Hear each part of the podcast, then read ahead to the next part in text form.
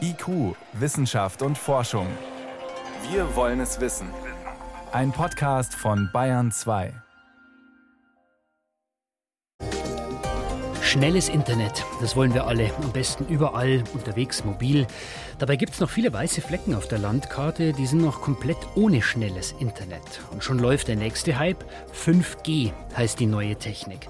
Aber so schön das alles klingt, irgendwann heißt die Frage schlicht und einfach neuer Mobilfunkmast oder nicht. Bei uns laufen immer mehr Einwendungen von besorgten Bürgern auf. Wir Kommunalpolitiker stehen natürlich jetzt unter Druck, unsere Bürger zu schützen.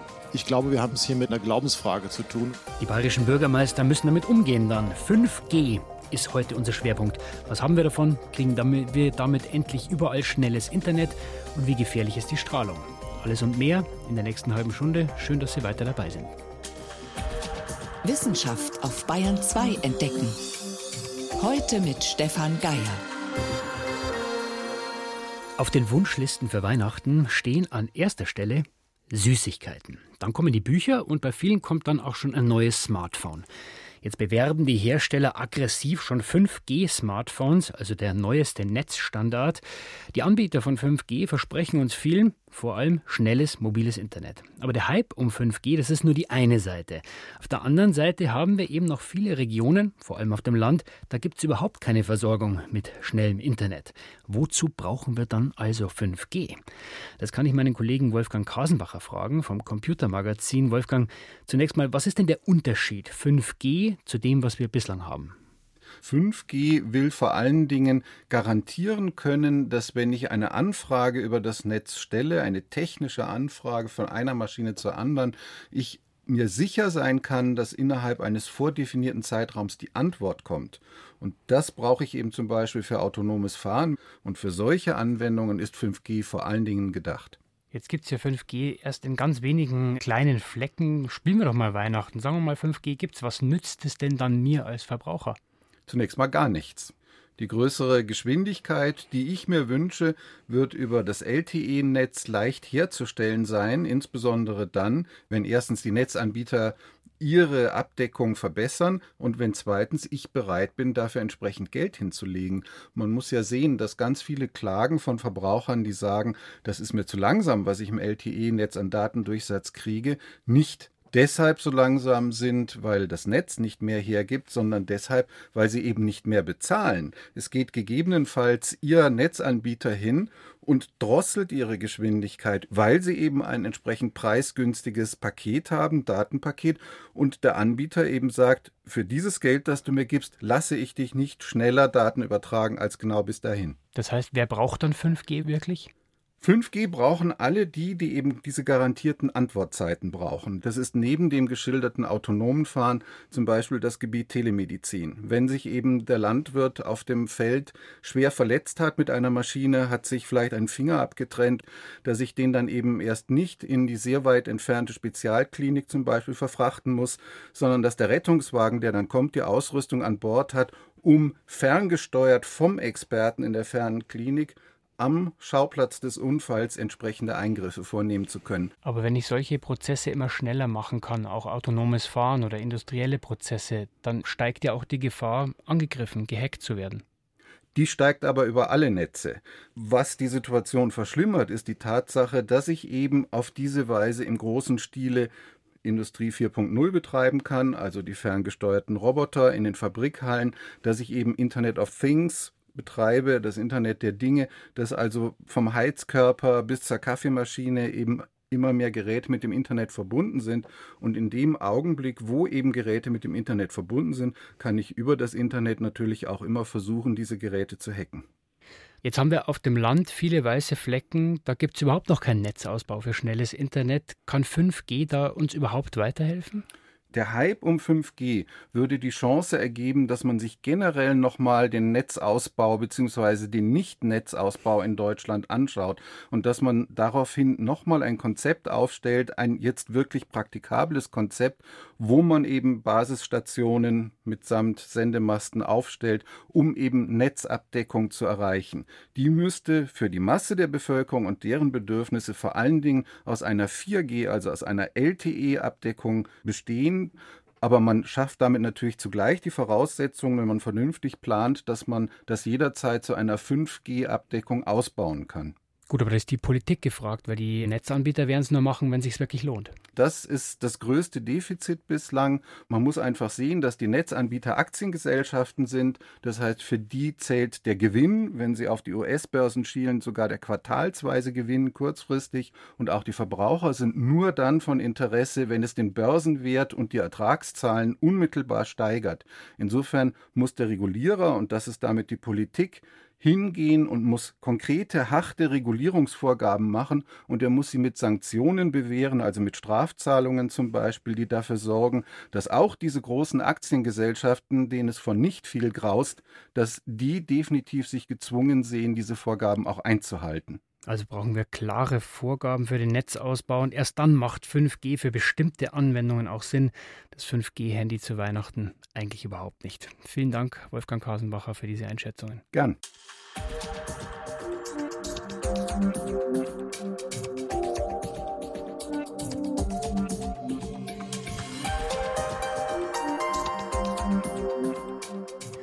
Also für manche Anwendungen haben wir gehört, macht 5G durchaus Sinn, vor allem für die Industrie, Medizin und so weiter. Eigentlich sollte Deutschland ja mal 5G-Pionierland werden und den anderen zeigen, wie es geht, aber es geht alles viel zu langsam, schreit die Wirtschaft. Ein Grund für den schleppenden Ausbau sind die langen Genehmigungsverfahren für neue Funkmasten und natürlich die Proteste dagegen, weil viele wollen so ein Ding einfach nicht vor der Haustür haben. Strahlen, Funkwellen, das ist uns immer noch irgendwie suspekt. Die Angst der Menschen vor der Strahlung, die bekommen dann oft die Kommunalpolitiker zu spüren, weil irgendwann ist der Ausbau eben nicht mehr nur ein abstraktes Wort, irgendwann geht es darum. In unserer Gemeinde, in unserem Stadtteil soll ein neuer Funkmast aufgestellt werden.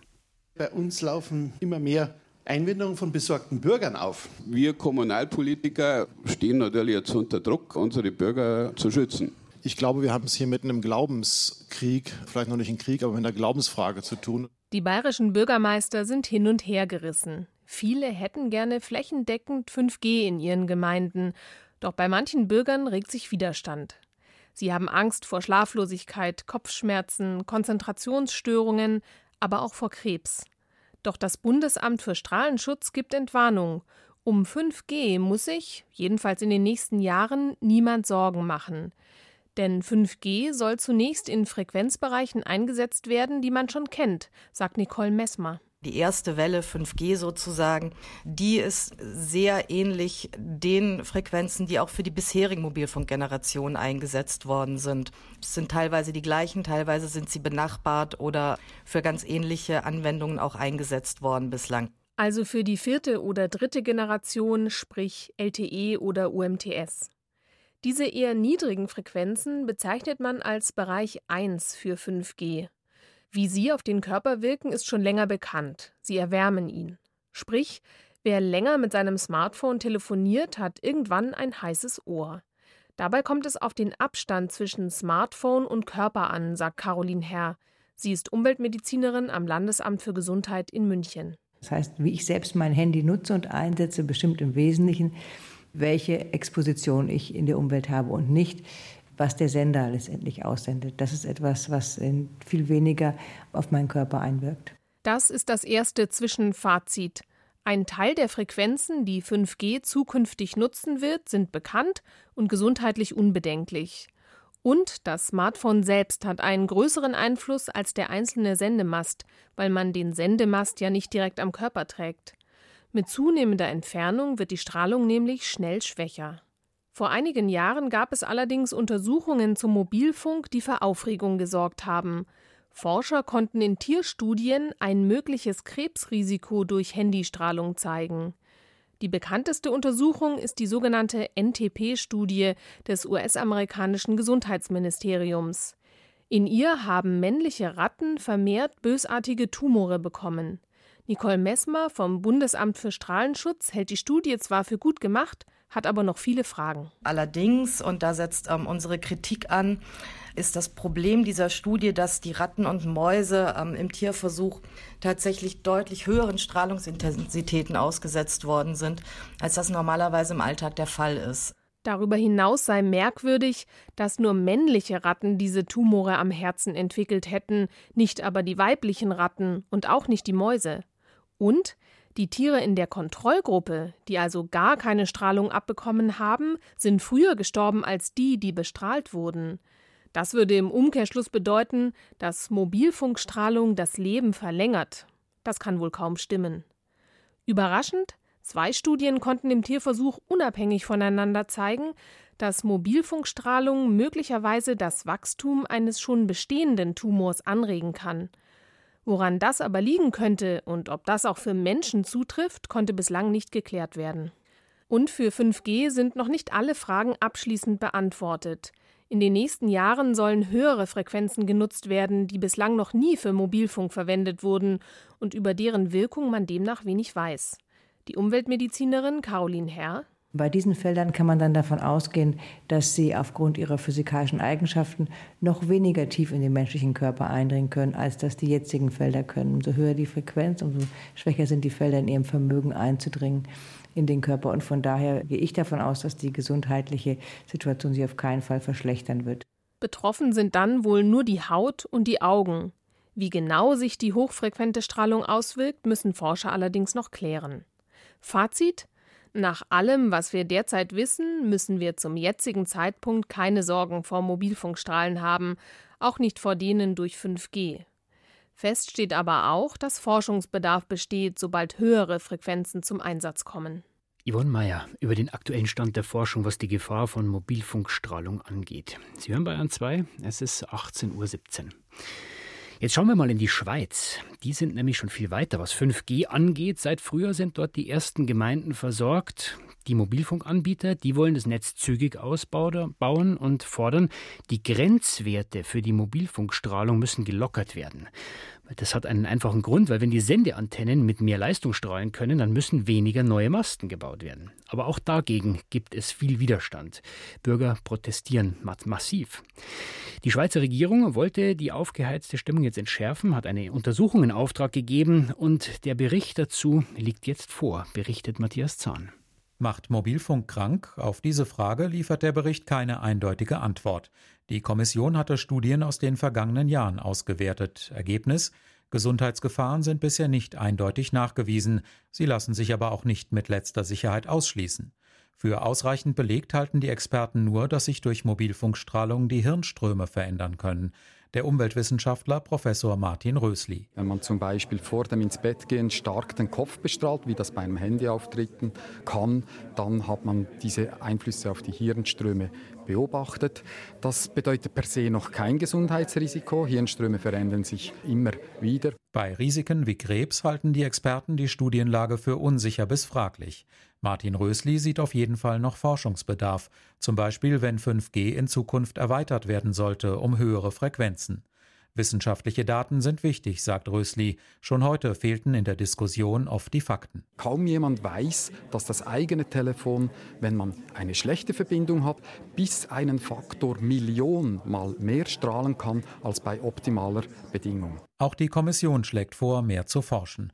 Nicht einig wurde sie sich bei den Grenzwerten für die Strahlung, was nicht überrascht, denn in der Kommission saßen zum Beispiel Ärzte, die 5G skeptisch sehen, aber auch die Netzbetreiber. Swisscom baut 5G für die gesamte Schweiz, um das beste Netz noch besser zu machen. Guten Tag, wir sind von der Firma Sunrise. Ja? Sie sind der erste Sunrise 5G-Pionier. Deshalb sind wir heute da, um Ihnen zu gratulieren. Die Mobilfunkfirmen werben und wollen mit 5G Geld verdienen. Sie wollen das Netz möglichst schnell ausbauen und fordern deshalb, die Strahlengrenzwerte zu lockern. Denn wenn die Antennen stärker strahlen, werden weniger neue Anlagen gebraucht. Bleibt es bei den Grenzwerten, wären 26.000 zusätzliche Antennenstandorte nötig, um die Schweiz flächendeckend zu versorgen. Die Mobilfunkbranche warnt, der 5G-Ausbau würde dann viele Milliarden mehr kosten und sich um Jahre verzögern. Den Mobilfunkfirmen kommt es da gelegen, dass eine Gesundheitsgefahr bisher nicht nachgewiesen wurde. Peter Grütter, der Präsident des Branchenverbands Telekommunikation. Wenn man nachweisen kann, und das ist hier der Fall, dass mit einer neuen Technologie nicht vor allem neue Risiken verbunden sind, genau solches hat sich jetzt gezeigt, sondern neue Chancen, dann glaube ich, sagt die Bevölkerung Ja zu neuen Technologien. Dagegen warnt Edith Steiner von den Ärzten für Umweltschutz davor, die Grenzwerte zu lockern. Sie fordert sogar verschärfte Vorschriften.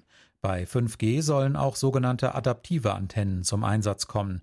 Diese fokussieren das Sendesignal. Wie ein Strahl wird das Signal direkt auf den Nutzer ausgerichtet. Ärztin Edith Steiner hält es für unklar, wie sich diese Antennen auf die Gesundheit auswirken. Die sind jetzt einfach da und werden aufgeschaltet. Das ist ein falsches Vorgehen. Man hätte besser vor drei Jahren begonnen, mal eine Studie zu machen. Das wäre effizienter. Dann könnte ich Ihnen jetzt diese Frage auch besser beantworten. Grenzwerte lockern oder verschärfen. Umweltministerin Simonetta Sommaruga steht vor einer heiklen Entscheidung, denn 5G spaltet die Schweiz. Die Gegner sind gut organisiert. Sie blockieren hunderte Bauanträge für neue Mobilfunkmasten mit Einsprüchen und sammeln Unterschriften für eine Volksabstimmung. Egal wie die Regierung entscheidet, der Streit dürfte weitergehen.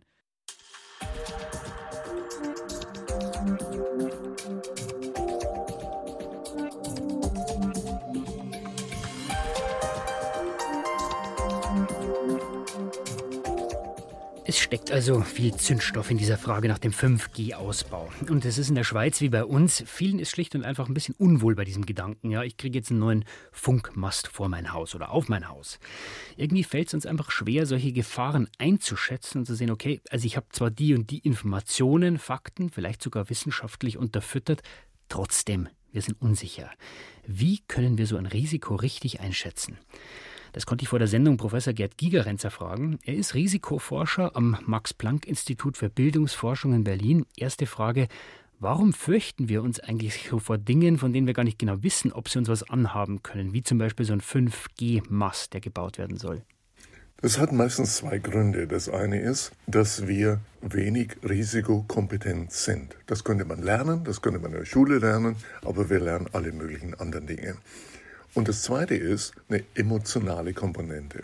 Es ist einfach, uns vor bestimmten Dingen Angst zu machen und vor anderen nicht. Und das zusammen führt dazu, dass wir uns vor den Dingen meistens fürchten, die uns am Ende gar nicht umbringen. Sie sagen Angst machen. Ist das auch der Grund, warum jetzt zum Beispiel viele Menschen wissen um Strahlung, dass die ausgeht von Handymasten, vielleicht die Gefahr beim Telefonieren am Ohr, aber natürliche Strahlung, Radon zum Beispiel, ist viel gefährlicher, aber nicht so im Bewusstsein. Wir Deutschen haben schon lange immer Angst vor Strahlen. Zu Recht oder auch nicht zu Recht. In anderen Ländern, das sieht man zum Beispiel bei der nuklearen Energie, da hat man deutlich weniger Angst. Frankreich, USA und so fort. Also diese Ängste werden eben auch kulturell gelernt. Das Wichtige ist dabei, zu beginnen, wegzugehen von dem, was einem die anderen sagen, sondern sich selber zu informieren. Und das meine ich mit Risikokompetenz. Aber wenn ich das Gefühl habe, ich weiß nicht so genau, was da dahinter steckt, kann dieses Nichtwissen auch eigentlich ein ganz guter Feuermelder sein? Wenn ich nicht weiß, was da passiert, hm, lieber mal vermeiden? Ja, kann schon, aber es reicht nicht. Schauen Sie mal, die gleiche Person, die jetzt sich vor dem Masten fürchtet, hm, äh, mag kein Problem darin sehen, wenn der Arzt ihr rät, ja, einfach mal sicherheitshalber noch einen Ganzkörper-CT-Scan zu machen, also Computertomographie. Und hier gibt es einen Mangel an Risikokompetenz. Zum Beispiel wissen die meisten Bürger und auch viele Ärzte nicht Bescheid, was denn wirklich die Strahlenbelastung ist von solchen medizinischen Eingriffen. Also zum Beispiel ein CT hat je nachdem für welches Organ und in welchem Alter es gemacht wird, so ungefähr die Strahlenbelastung von vielleicht 100 Mammografien. Wenn man diese Dinge weiß, dann kann man sich ein bisschen selbst schützen, denn nicht immer ist ein CT notwendig und indiziert. Also das sind so Beispiele dafür, dass es sich lohnt, etwas zu informieren und sich dann vor den richtigen Dingen zu fürchten. Sie haben die Risikokompetenz angesprochen, ja. die man lernen kann, aber reicht da die reine Information aus? Weil dann müsste man ja auch sagen, dann dürfte es eigentlich niemand mehr geben, der raucht. Nein, die reine Information reicht nicht aus, aber sie ist eine notwendige Voraussetzung. Was brauche ich noch, um ein Risiko richtig einzuschätzen? Ja, also der Fall von Rauchen, den Sie erwähnen, der ist natürlich besonders gelagert, weil hier entsteht eine physiologische Abhängigkeit. Oder ungesunde Ernährung. Ungesunde Ernährung. Das ist einfacher, denn hier kann man etwas machen. Aber auch hier muss man auch mit verstehen, dass es eine ganze Industrie gibt, die einem diese Produkte verkaufen möchte. Und es auch in der Politik nicht immer den Willen gibt, klar anzuzeigen, was nun gesund und nicht ist. Also so Dinge wie die Ampellösungen haben wir ja immer noch nicht wirklich. Jetzt äh, schaut es ja so aus, als ob sozusagen meine intuitive Bauchentscheidung oft, wenn ich das Risiko einschätzen will, falsch liegt. Was geben Sie denn Ihrem Kopf, damit er den Bauch richtig beeinflusst? Sie brauchen beides. Ja? Also ich persönlich sehe das ja so als ein Teil von Demokratie zu leben, ja? dass man sich A informiert, auch weiß, wo die Quellen sind hm, und die Wissenschaft kennt, B aber auch mit sich selber etwas spielt, nämlich dass man die eigenen Emotionen nicht einfach so durchbrechen lässt, sondern sie in den Griff bekommt. Und ich glaube, das ist es auch wert, ein Leben zu leben, indem man sich emotional und auch vom Wissen her mal wieder selbst erfindet. Also, wir fassen zusammen, wir sind nicht besonders gut darin, intuitiv richtig Risiken sinnvoll einzuschätzen, aber wir können es stark verbessern. Das waren Informationen und Einschätzungen von Gerd Gigerenzer. Er ist Risikoforscher am Max-Planck-Institut für Bildungsforschung in Berlin. Herr Gigerenzer, ich danke Ihnen für das Gespräch. Es war meine Freude. Bayern 2. Wissenschaft schnell erzählt. Priska Straub ist dafür ins Studio ja. gekommen. Heute war ja natürlich noch mehr los als 5G. Zum Beispiel mhm. erste Daten von einer Raumsonde, die die Sonne erforschen soll. Genau, Parker Solar Probe, eine NASA-Sonde, die seit 2018 die Sonne umkreist in immer kleineren Abständen. Inzwischen hat sie sich auf 24 Millionen Kilometer angenähert. Das ist nah genug, um durch die Sonnenkorona zu tauchen, also die äußere Schicht der Sonnenatmosphäre. Aber 24 Millionen Kilometer, mhm. das ist ja noch ziemlich weit weg. Die Umgebung ist aber bereits ziemlich extrem und dass es überhaupt gelingt, da Messungen anzustellen, ist schon ein großer Erfolg. Eine Frage, die die Sonde da klären soll, warum wird die Sonnenatmosphäre umso heißer, je weiter man von der Sonne entfernt ist? Und haben Sie das schon rausgefunden? Also es gibt erste Hinweise darauf. Es geht um die Bewegung der Sonnenwinde. Diese hochenergetische Teilchen, die bewegen sich chaotisch, viel weniger gleichmäßig, als man das gedacht hat. Und das könnte ein Grund dafür sein, dass in der Corona fünfeinhalb Millionen Grad herrschen, auf der Oberfläche der Sonne aber nur 5000. Jetzt ist die Forschung ja erst am Anfang, aber man sieht schon, die Sonde funktioniert offenbar wie geplant und in den kommenden Jahren wird sie sich der Sonne auf nur sechs Millionen Kilometer nähern können. Die Antibabypille muss täglich geschluckt werden, manche Präparate sogar zur selben Zeit möglichst. Damit könnte es bald vorbei sein. Forscher haben jetzt nämlich eine Variante entwickelt, bei der einmal im Monat reicht. Also da kriegt man dann eine geballte Dosis und dann ist Ruhe. Ja, nicht ganz. Das Geheimnis steckt in der Konstruktion der Kapsel. Die gibt die Wirkstoffe im Magen nicht auf einmal und auch nicht geballt frei, sondern eben über mehrere Wochen konstant und in kleinen Portionen. Experimente an Schweinen haben bereits gezeigt, dass das funktioniert. Kann man sich vorstellen, dass es dann die Verhütung erleichtert, weil ich nicht mehr jeden Tag dran denken muss? Oder? Absolut. Es gibt aber auch eine andere Neuigkeit der Antibabypille, egal ob einmal täglich oder einmal monatlich. Die Einnahme, die könnte zu veränderten Gehirnstrukturen führen. Im Hypothalamus, unser wichtigstes Steuerungszentrum für Botenstoffe, für Temperatur, für Schlafrhythmus. Eine neue Studie, die legt jetzt den Schluss nahe, Frauen, die mit der Pille verhüten, bei denen verkleinert sich der Hypothalamus. Jetzt fragt man sich natürlich, führt die geänderte Struktur auch zu einer geänderten Funktion? Das weiß man noch nicht. Und heute Nachmittag hat die EU Chlorpyrifos verboten, das umstrittene Insektengift. Wo wird das eingesetzt? In Deutschland wird es nicht mehr verwendet. Bei uns ist es seit 2011 verboten. Es wird aber immer wieder auf importierten Zitrusfrüchten nachgewiesen. Beim Orangen-, Mandarinen-, Grapefruitanbau wird es verwendet. Ab Ende Januar soll Schluss damit sein. Dann sind alle EU-Staaten verpflichtet, die Zulassung zurückzuziehen. Chlorpyrifos steht in Verdacht, gesundheitsschädlich zu sein. Aber man muss trotzdem noch schauen, dass die Zitrusfrüchte dann auch aus der EU kommen, um sicher zu sein. Vielen Dank, Priska Straub, für die Kurzmeldungen. Soweit war es das von IQ für heute. Am Mikrofon war Stefan Geier.